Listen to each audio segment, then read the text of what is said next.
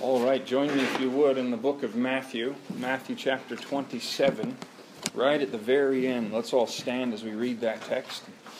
This morning we're going to be looking at uh, several passages. We'll be beginning here, so if you are able uh, to follow along, feel free to do so. If you are not, that's okay.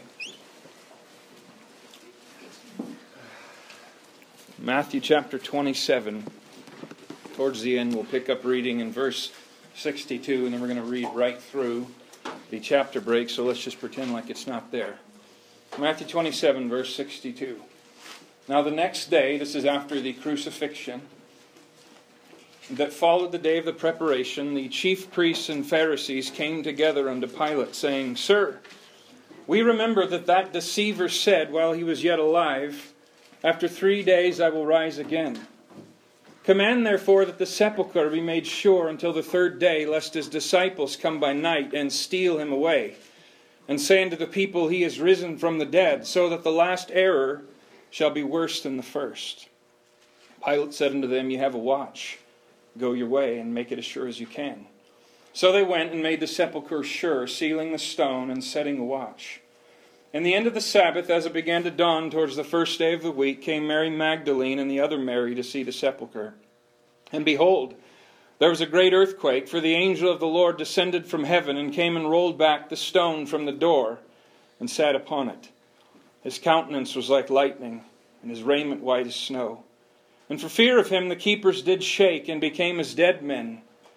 The angel answered and said unto the women, Fear not ye. For I know that ye seek Jesus, which was crucified. He is not here, for he is risen, as he said. Come see the place where the Lord lay. Let's pray. Father, we could only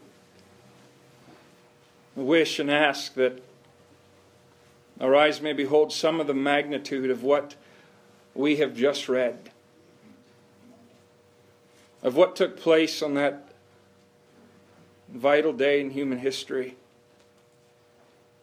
The Son of God walked out of that tomb. Father, I pray you'd give us understanding this morning. Lord, you know facets of that resurrection that can be applied to each life here. I pray, Lord, you would do your mighty and mysterious work in every heart sitting in this room. Some need encouragement. Some need to be corrected. Others may need to be risen from their own spiritual death. Father, I pray you'd help us to behold Christ as the risen Savior. In Jesus' name, amen. You may be seated. Now, obviously, most of us in this room would hold to what we believe as a church that the Word of God is inspired by Him. Every Word of God is pure, but at the same time, we must maintain, particularly in the historical records, that not necessarily every word in the Bible is true. And what I mean by that is God oftentimes records the words of men who are not speaking according to His mind. You can think of Balaam in the Old Testament. Yes, the record of God was true, what was recorded of him, but yet the words that Balaam said were there as an example of how not to think. We ran into some of that in the passage that we just read in the latter part of Matthew chapter 27. Now, if you were paying attention, there were two repulsive accusations that were spoken of towards the end of Matthew 27, and they were spoken of by the very people who were to be spiritual guides to the masses. These blind words were spoken by the chief priests, those that presided over the sacrificial system in the temple, and by the Pharisees, those who were supposed to be the experts in the finer matters of the Mosaic law. Never mind the fact that they themselves denied by their life the two foundational principles that the law contained to love the Lord your God with all your heart, soul, mind, and strength, and to love your neighbor as yourself. The first terrible accusation they leveled was about the disciples, or rather the second one chronologically. They actually came and assumed the disciples would be of such low character that they would try to sneak in and steal a body and to fake a resurrection and then lie about it in order to try to help the so called truth. Aren't you glad that we read about human nature in the scriptures and that it was hard enough to convince the disciples when there was a resurrection? These were not men who were about to give their lives for a lie. The truth had a hard enough time in keeping them on board. But the second horrible accusation that was made was one concerning Christ himself, to whom their hatred was still not pacified, even though they had seen him die the most cruel, uh, cruel death ever devised at that time in human history. What'd they call him? They called him a deceiver. Now, it's one thing to wonder about the character of Christ or to uh, consider or question some of his claims, but to come out publicly and label him as a liar and a deceiver requires a hardness of heart that takes serious effort to obtain. But there's one thing in all of their errors they did have correct, and here's what it was. If Jesus walked out of that tomb, all of their fighting against it would be in vain. See, they were still entertaining the notion that they'd been victorious to some degree at having put him to death. We don't know what was going on in the angelic realm, but uh, perhaps Satan and his minions were rejoicing in a victory. We really do not know. But of course, we who are taught in the scriptures know that behind the scenes, one of the most terrifying aspects of God's sovereignty was taking place, wasn't it? One of the things that ought to terrify people who sin against God willingly is the very fact that God will hold you accountable for your deeds that you commit, and yet at the last day you will see that you did nothing, nothing to stop his purposes. These men nailed Jesus to a cross, and they succeeded at fulfilling prophecy. They succeeded at being part of God fulfilling his greatest work since and even surpassing the creation of the world in the first place. You know, the death of the Lamb of God was like a great submarine earthquake in God's eternal plan. And now, three days later, this towering tsunami known as the resurrection is about to come roaring in and crash in upon the shores of humanity. And eventually, it's going to sweep across all the continents of the world. And all the schemes and devices of sinners against him to stand in its pathway are going to be less than useless. And the resurrection took place. Isn't it pathetic? Isn't it pathetic to see the different ways in which men raise their fist in defiance against the God of heaven? Did you read the record here? They come and say, Well, now, wait a minute. You heard his words, so give us some soldiers. We'll, we'll put some wax around the door of that stone. We'll, we'll set it in place and we'll make sure he doesn't go anywhere. It's no different than what people do today. Jesus, you just you just stay in there. I've set up some soldiers in my heart. I've got my sticks and clubs. I'll live life on my terms, and you just stay in there. I'll tell you what, I'll cut you out if I need you. And isn't it glorious? You see the angel descend, and here he's pictured there in the, the early verses of 28. He's sitting on that rock like a stool. And you know what's littered all around him? All these brawny soldiers, flat on their lips, passed out in fear. You know why that tomb was open? Oh, we get it backwards. Make no mistake, the stone wasn't removed from the tomb to let Jesus out. Now keep in mind, this is the same Christ who would appear in the upper room with the door shut. You see, restructured DNA of a resurrected body doesn't uh, need to go around a rock, it can go right through it. The stone was removed not to let Jesus out, the stone was removed to let the disciples in to see that he was no longer there.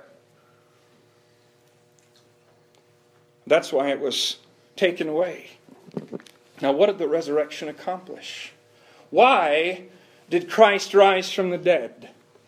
Well, like most of God's greatest undertakings, there's many, many reasons given to us in the scriptures. So we're going to take some time this morning. We're going to examine some of them. We're going to look at six of the reasons. Six reasons why Christ walked out of the grave, and all of these are going to come from the New Testament. And flip over a little bit just to Acts chapter 2. Right about the middle of the chapter. Acts chapter 2, verses 23 and 24. The scene, of course, is the first sermon that's preached in the New Testament church by the spirit filled apostle known as Peter. And here he is, really, with a shocking degree of boldness, pointing out the terrible sinfulness of the religious rulers. Now, reason number one that's pointed out here of why Christ came out of the grave, it's a simple one. Here's what it is just because of who he is. Look what Peter says here in Acts chapter 2, verse 23.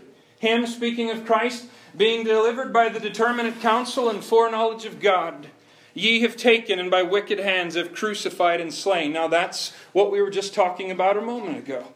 He laid the crimes at their feet, but he said, Listen, Christ went to the cross not because of what you did, but because it was in God's eternal purpose. But just because God ordained something, don't think that lets sinful men off the hook for a moment. The soul that sinneth shall still die. But look what he says in the next verse Whom God hath raised up, having loosed the pains of death. Why? Because it was not possible that he should be holden of it.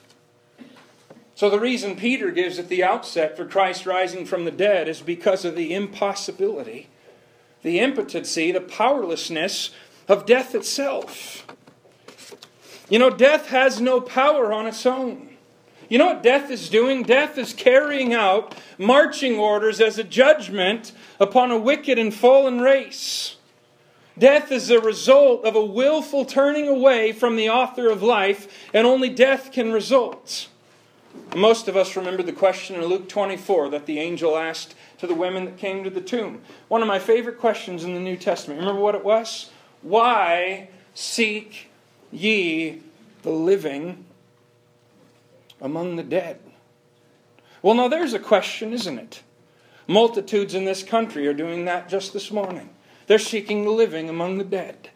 They're looking for life, digging through the rubbish of all their sinful ideas and, and programs and different religious schemes. They're looking for life where life does not exist. But you know, when the angel asked that question, it was more than a forensic examination. Why are you looking for one that's breathing among those that are not? Here's what he's asking Why do you persist at keeping it in your head that the Prince of Life is going to remain under the bondage of death? a moment longer than is absolutely necessary. Nothing could be more unnatural and shocking than that the living one would sink beneath the waves of death. Now, what was it that brought him there? How did the one called the Prince of Life come to find himself on the wrong side of the terrifying waves of what we call death? Did death somehow increase in power? We look from our mortal perspective, and death is a terrifying foe. None of us will cheat it or escape it except by rapture. Did death somehow grow in force? Is death now sovereign? Is death now omnipotent? Does death now exert a force over the one that first pronounce it as a judgment? Well, the scripture only gives one answer to that question. It was willingly, the just for the unjust, that Christ placed himself underneath death's curse and became that sacrifice for us. It was his infinite heart of love that brought the Prince of Life in contact with death. But the moment that that appointed penalty was paid, the moment that those days in the tomb were fulfilled, there was no more occasion for the deathless one to inhabit the caverns of decay. Death's bars were broken. The reason being past, Christ simply walked out of the tomb because that's who he is. Number two, we'll stay in the same passage. Number two, another reason why Christ rose from the dead was to fulfill the covenant to David. Now, I'll admit, we're not going to go near and near in as much depth on this particular point as I would like to. This is a this is a massive topic. Those of you that have studied it. But generally, when we talk about the resurrection of Christ, we make application of New Testament church doctrine and principles, and, and rightly so. But there's at least one reason Christ walked out of that grave that is distinctly Old Testament and Jewish in character. Now, you remember, if you're familiar with God's covenant to Abraham, beginning back in Genesis 13, God promised Abraham descendants, and he promised him a land, a geographical location on terra firma that we refer to as the land of Palestine. But when it came to the man King David, God extended that covenant and he promised King David an everlasting throne, an everlasting king from his lineage that would sit on that throne. And he promised an everlasting kingdom that that king sitting on that throne would rule over. Now, we're not going to turn to these passages. You can do it on your own sometimes. 2 Samuel 7, you can look at Psalm 89. And the reason I reference those, those passages, among others, make it abundantly plain. Listen, David understood that covenant as an extension of his physical, literal, earthly throne.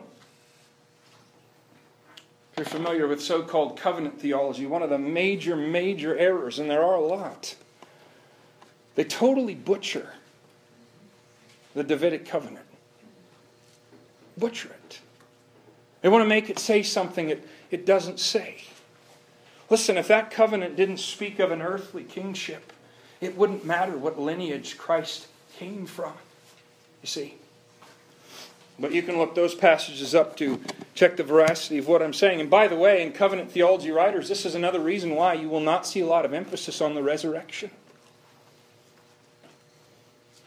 It doesn't make theological sense in their system to emphasize it, like it does in a balanced scriptural perspective, but that's another topic. But you see, it was this very kingdom, the extension of David's literal earthly throne, that was exactly what Christ promised when he came in the early chapters of the book of Matthew.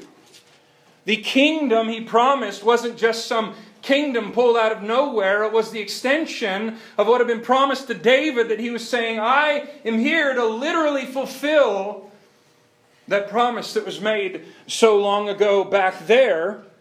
And that, by the way, is why Matthew starts with the genealogy, tying him back to David. The genealogy of Jesus Christ, the son of who? David. But of course, their response was to take their king and have him executed. Well, now we have a theological problem, don't we? How is it, tell me, that a slain king can inhabit any throne, let alone an everlasting one? but yet, had he not died somehow, had he been received as the king, we flip the question over and say, well, how then would man's sin have been atoned for?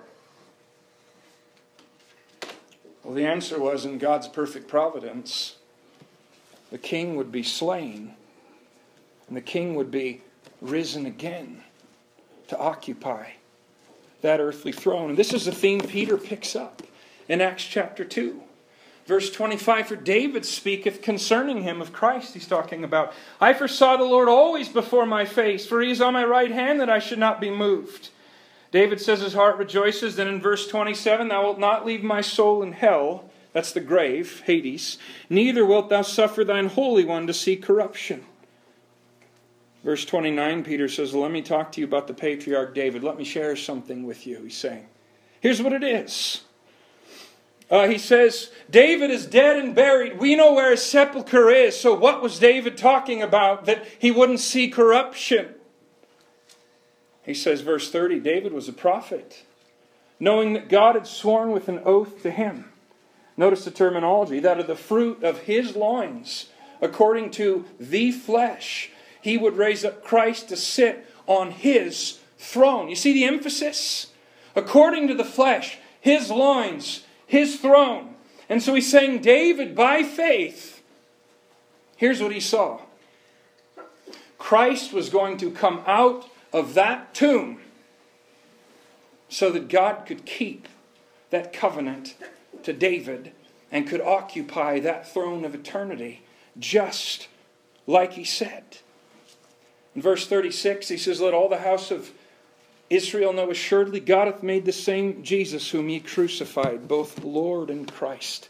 Have you ever noticed the import of what he was pounding home in their mind? He was saying, Listen, you've crucified the Messiah, the Savior from sin. You have crucified God in the flesh. And you have crucified the king who is going to take David's throne forever. And all three of those in the person of Christ, you have executed. And the sword thrust through their soul.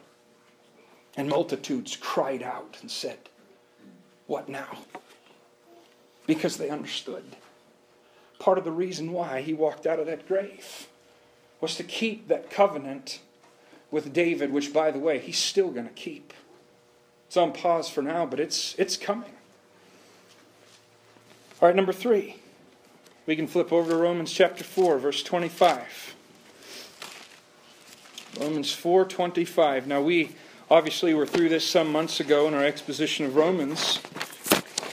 But reason number 3 we're going to look at is Christ was raised from the dead because of our justification.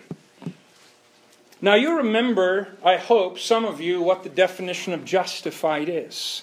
Romans is full of such tremendous theological terms. And justified is a legal term. To be justified is to be, to, to be declared not guilty in God's high court. Justification has to do with our guilt, our crimes being atoned for, and God saying, Where sin existed, I see it no more. Here in Romans 4:25 an interesting statement is made that Christ was delivered for our offenses and he was raised again for our justification. Now according to this text and it is a difficult text I'll explain that in a minute. Christ's resurrection had something to do with our justification. Now here's why that's difficult. Doctrinally, what specific work of Christ was it that took care of justification? You would answer correctly it was his death that took care of that. Now, you remember the Old Testament sacrifices and what was required as, as they were prepared for the coming Messiah. They would take that spotless animal and it had to have its blood spilled and it had to be put to death. But nowhere in the requirements do you see it required that that animal raise again. That wasn't part of the typology, at least there. Every one of those animals died and rose again no more. And New Testament soteriology, the doctrine of salvation, accords with that perfectly. Romans uh, chapter 3 being justified freely by his grace through the redemption that is in Christ Jesus, whom God has set forth to be a propitiation through faith in his blood. It was because he was slaughtered in my place that I can be declared not guilty. Romans 5 says the same thing. Much more now, being justified by his blood. All right, well, what's the point then? Here's what resurrection has to do with justification, and this is what I think the meaning of that particular text is. Christ's resurrection has nothing to do with the payment of justification. But here's what it has to do with it's the proof of justification. Think about this for a minute. If somehow in God's providence Christ went the way of those Old Testament sacrifices, Let's see, we see Jesus slaughtered brutally for the sins of the world, and God says, There's the Lamb of God. But he went in that tomb and he never came back. What would you wonder? At what point did redemption run out? Which monstrous sinner in history overwhelmed the grace of God? Was it done chronologically?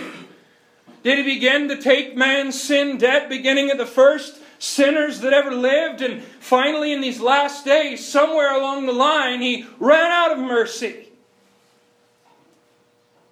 So, how can my sins be atoned for if Christ didn't come out? You know, if you're sitting here and you are a real Christian, a real one, one experience that has probably happened to you. There came a day where you realized the enormity of your crimes against a good and loving God who gave you life. Not because of what sin did to you. You are not the object. So many today want to make sin a selfish thing. Oh, I've sinned, and oh, look what it's done to me. Forget about you. Look what it's done to God.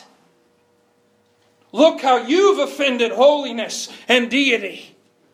Look how you've despised preaching. Look how you've despised the Word of God. Look how you've trespassed against His mercy. Look how you've despised His long suffering and goodness and mercy. And some of you here have heard the gospel dozens and dozens of times. And let maybe you sit here with eyeballs staring at me and you're as dead as a doornail in the spiritual realm. How dare you?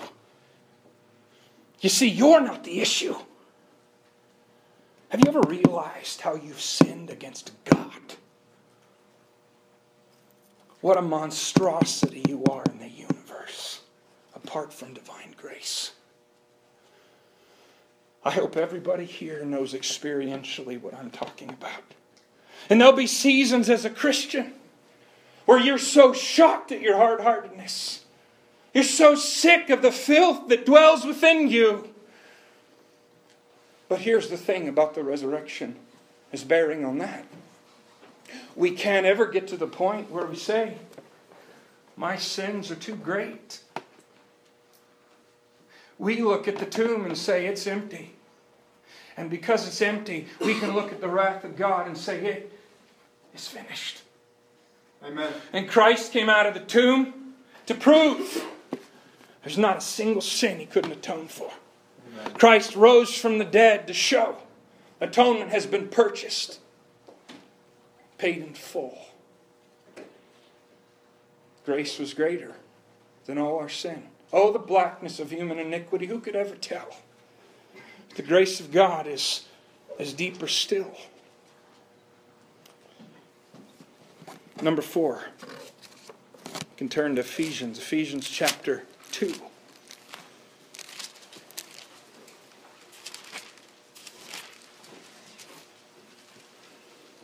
Ephesians chapter 2. Christ came out of the grave to give life to them that believe. Here's a trivia question for you.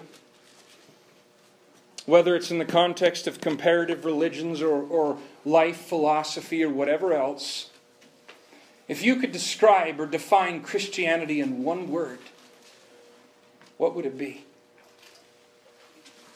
Morality, goodness, love, forgiveness, hopefully not religion. Well, I would submit to you if we were forced to one word, the most accurate word we could come up with would be life. Life.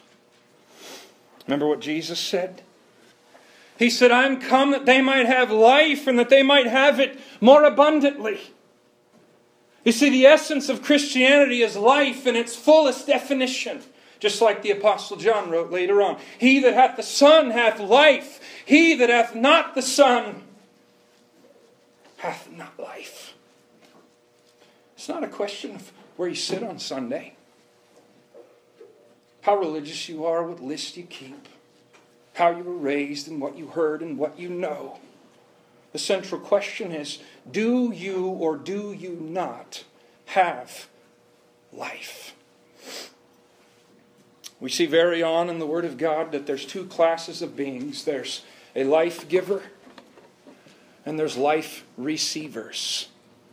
And if we're going to take Jesus' statement at face value, think about it. Jesus walks into this world surrounded by the masses, hundreds of thousands of people surrounding him, passing through the millions at times like the Passover, and he says, I have come that they might have life. Now, if you're going to take his words at face value, there's a couple things you have to come up with that what we consider life, meaning I have a pulse, a heartbeat, and brain working, is not the life he's talking about. Men must be dead according to that definition of spiritual life. And secondly, there's only one person who can do anything about it. Christianity is far more than a change in locations after death. So many want to make it about that. Where are you going when you die? Want to know a greater question? Do you possess life right now? Christianity is God giving His own life in exchange for the bubonic plague in our own heart known as sin. It's to have your eyes opened. It's to wake up and have the dungeon flame with light.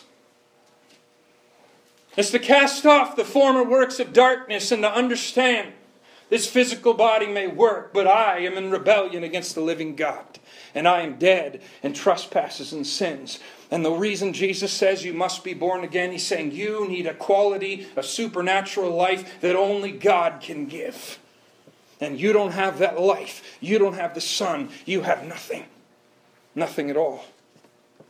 You know, many things happen at once when a person believes in Christ. We already talked about justification, that's the legal part of it. But how about the new birth? I mean, on what basis is a fallen, dead sinner recreated as a living Christian? You remember the words of Colossians 3, don't you? Remember how he describes those that are in Christ? If ye then be risen with Christ, seek those things which are above, where Christ sitteth on the right hand of God. For ye are dead, and your life is hid with Christ in God. When Christ, who is our life, shall appear, then shall ye also appear with him in glory. Mortify therefore your members which are upon the earth.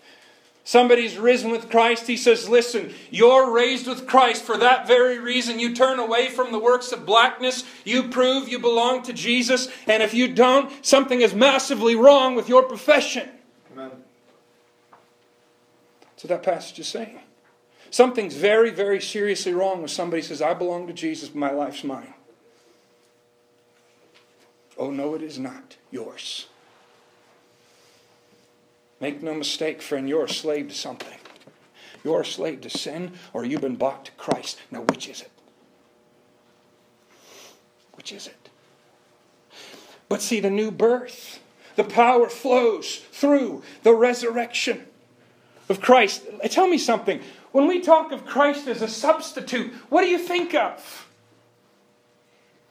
Well, he took upon himself my sin, died in my place. Well, that's true. But do you know that's only part of what the Bible teaches on substitution? Do you realize Christ was your substitute in death? He was your substitute in crucifixion. He was your substitute in burial. He was your substitute in resurrection. And if you are in Christ, all of those things belong to you as fully as they belong to Him because you are in Him. That's what's so glorious about the picture of baptism. Here's one that stands and said, I've been made new. I believed in Christ. What are they saying? The old me died that day when I came to the cross. The old passions and the old thought processes that used to dominate this wicked heart of mine, they've been laid in the grave. And I've been raised to walk in newness of life. Because I've been risen with Him. Now, for each of us, that change came the moment we trusted Christ. But from God's side of the ledger, it's what it says in Ephesians 2. Verse 1 You hath he quickened, that means made alive verses 5. even when we were dead in sins, what has he done? Hath quickened us together with Christ. Verse 6 And hath raised us up together and made us sit together in heavenly places in Christ. See, you belong to Jesus. A new birth flowed through the resurrection power of Christ. And from God's side of the ledger, when Jesus walked out of that tomb, so did you. So did you. Number five, Jesus came out of the tomb. We can stay in the same passage to impart power to those that believe. Now, perhaps you notice that's very similar to the last reason. But you see, life, life is a state of being. Power is the ability to do. Life is what we possess eternally when we come to Christ. Power is what is needed daily here on earth to wage a supernatural battle against the powerful enemies and to live a quality of life that's impossible without divine aid. Many of you were taught the Great Commission when you were very young. You can rattle it off Matthew 28 18 through 20. Go ye therefore and teach all nations. What's the therefore talking about? You see, we can't leave that part out. All power is given unto me in heaven and in earth. Go ye therefore. Why? because of the power of enabling that is present. That's precisely why in John 15 we see the metaphor used. I am the vine, Christ says, and ye are the branches. What does that matter? Well, just because he has all power and you and I have none. That's exactly what he means when he says, Without me ye can do nothing. This was the very dichotomy that about drove the apostle Paul out of his mind in Romans 7. Because you remember what his problem was there? To will is present with me, but how? The power to perform that which is good I find not.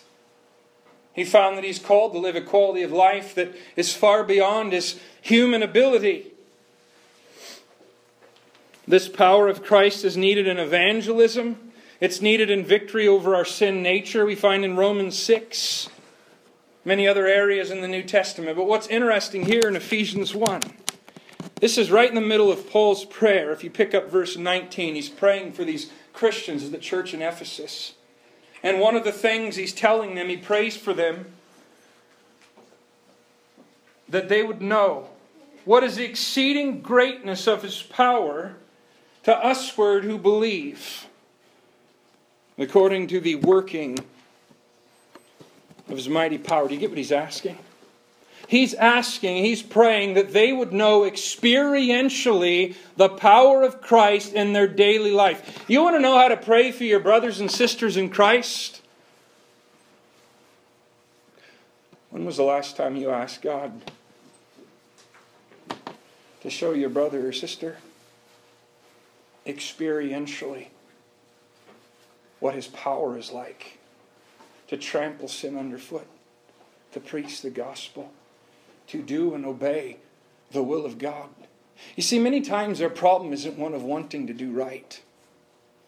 It's of not grabbing hold of the proper mechanism to have the power to do what's right. Right? We've all been there.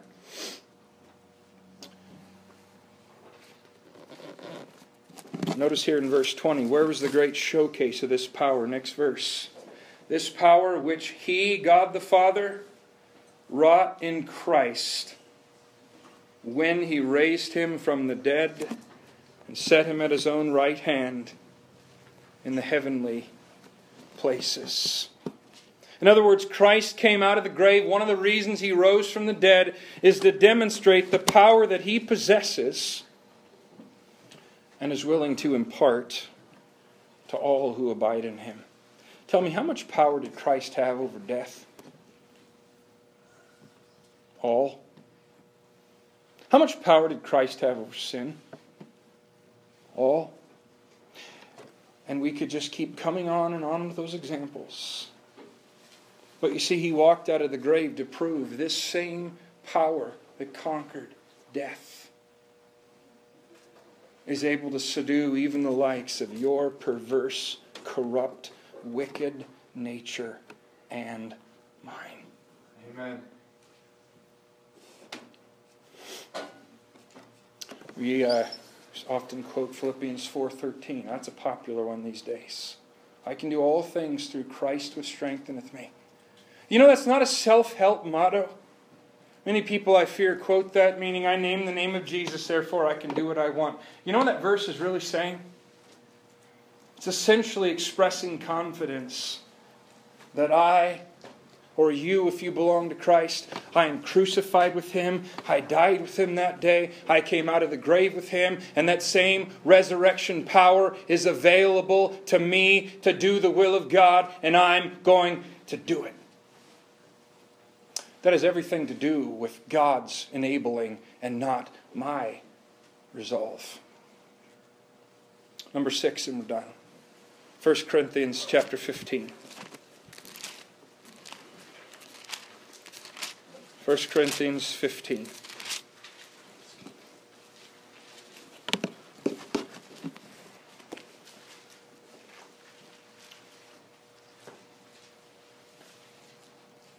First Corinthians 15, 20 to 23.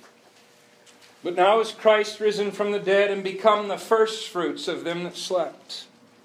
For since by man came death, by man came also the resurrection of the dead. For as in Adam all die, even so in Christ shall all be made alive. But every man in his own order Christ the firstfruits, afterward they that are Christ that is coming. Now you probably notice twice in that same passage Christ is referred to as the first fruits. Remember the seven Jewish feasts when we went through those some time ago? And, and they are, of course, all uh, typical. They, they, they point to Christ. Many of them have already been fulfilled. Well, the Feast of Firstfruits uh, occurred right in the middle of the Feast of Unleavened Bread. It commemorated the beginning of the grain harvest. It was just a few days after Passover. And what happened was a sheaf of barley, the first grain that was collected, was taken to the temple. It was waved before the Lord to show by faith that another harvest, a massive one, was going to be following on its heels. And of course, this directly stated, we don't have to wonder in this passage that Christ is the fulfillment and that that was fulfilled in his resurrection. You see, he was taken from the field of the world. He was presented to his Father in heaven, and he stands there as the representative of a great future harvest that is still coming. Do you realize that in all the heavenly realms, there's only one being right now that's there with a glorified physical body? And his name is Jesus Christ. Now, I'll admit, I can't tell you what a spirit looks like. There are those that have died, obviously multitudes, and gone on to be with the Lord. But as regards to a actual true resurrection, you see, we use that word loosely. We, we tend to use the word resurrection uh, maybe in ways we shouldn't. Christ is the only one that has ever been truly resurrected in the sense, in the fullest sense, of what that word means. Others that were raised from the dead, they were merely restored to what they were before. They still had to go on and die. They were still in a body of flesh. But when Christ rose from the dead, it was more than just the undoing of what death has brought. His body was created in utter perfection. His body was created in such a way that it was no longer subject to the ravages of mortality. What must it be like to have flesh and bones and no blood. Well, that one will make you think, won't it? Or a restructured DNA that can go through walls. To have all senses working 100%.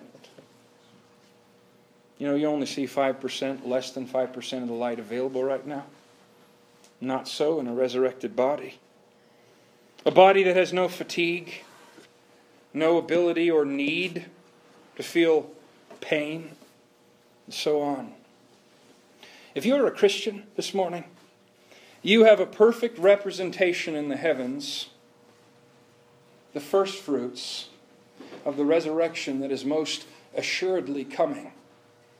In fact, it's so surely coming that the Christian is said to be seated in the heavenlies with Christ. Now, J. Vernon McGee used to say every Christian is a long fellow.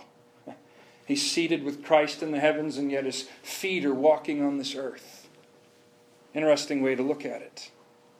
You know, at this very moment, angels are looking at the exalted Christ, knowing that someday in the not so distant future, the heavens are going to be filled with untold millions that have been fully changed into the image of the first fruits.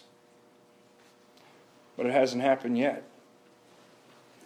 Romans 8, part of that whole chain of God's foreknowledge and predestination is that the believers would be conformed to the image of Christ.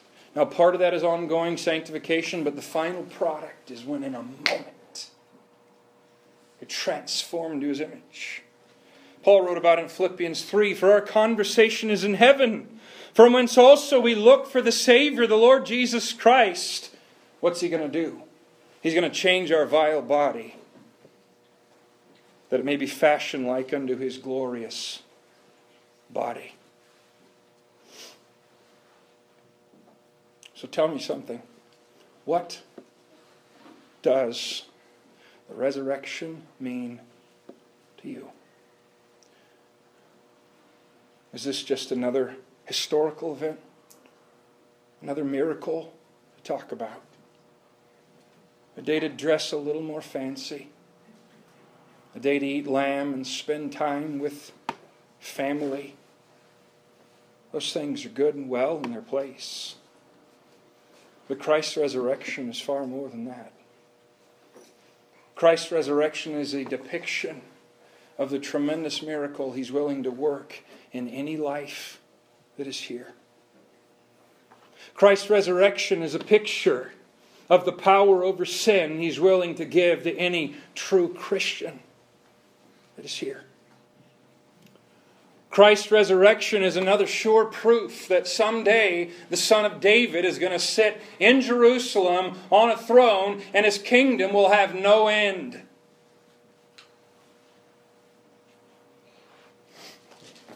Christ's resurrection is the down payment of what he's going to do for every single Christian living in this church age. Are you a possessor of life, though? Have you gone through a change that can only be described as a new birth?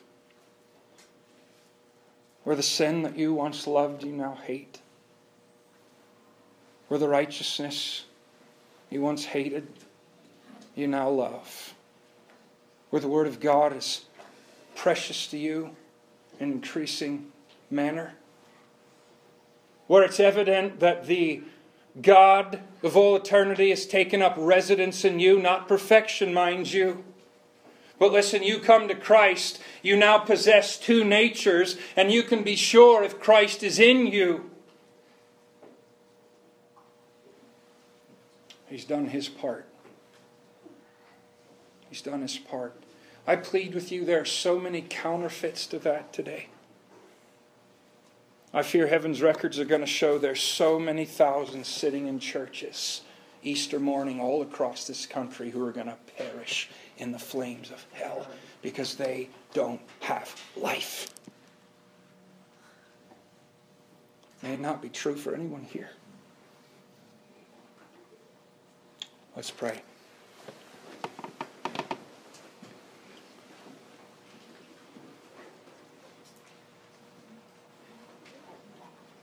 Father, we thank you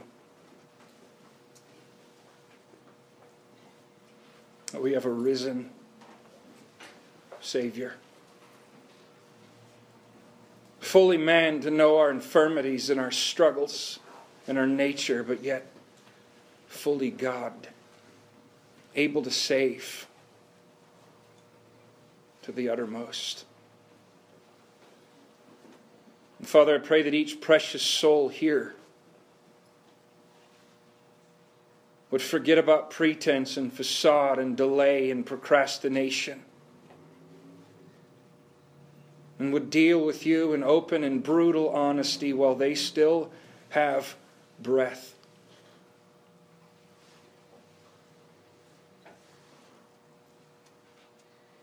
Pray, Father, if one is here sitting dead in sins, that your word would pursue them right out the door. Lord, that your infinite heart of love would give them no rest while they persist in stiffening their neck against your grace and mercy. Father, I pray for those that are in Christ. Lord, you know how pathetically weak we are. You know how wicked our nature is. Teach us, Lord, how to behold the risen Christ, to find in Him as our substitute. There is great power over sin. There's power to preach the gospel. There's power to obey thy will, and that we can do all things through Christ which strengthens us. Turn our eyes upon Jesus and all of his glory today. In Jesus' name, amen.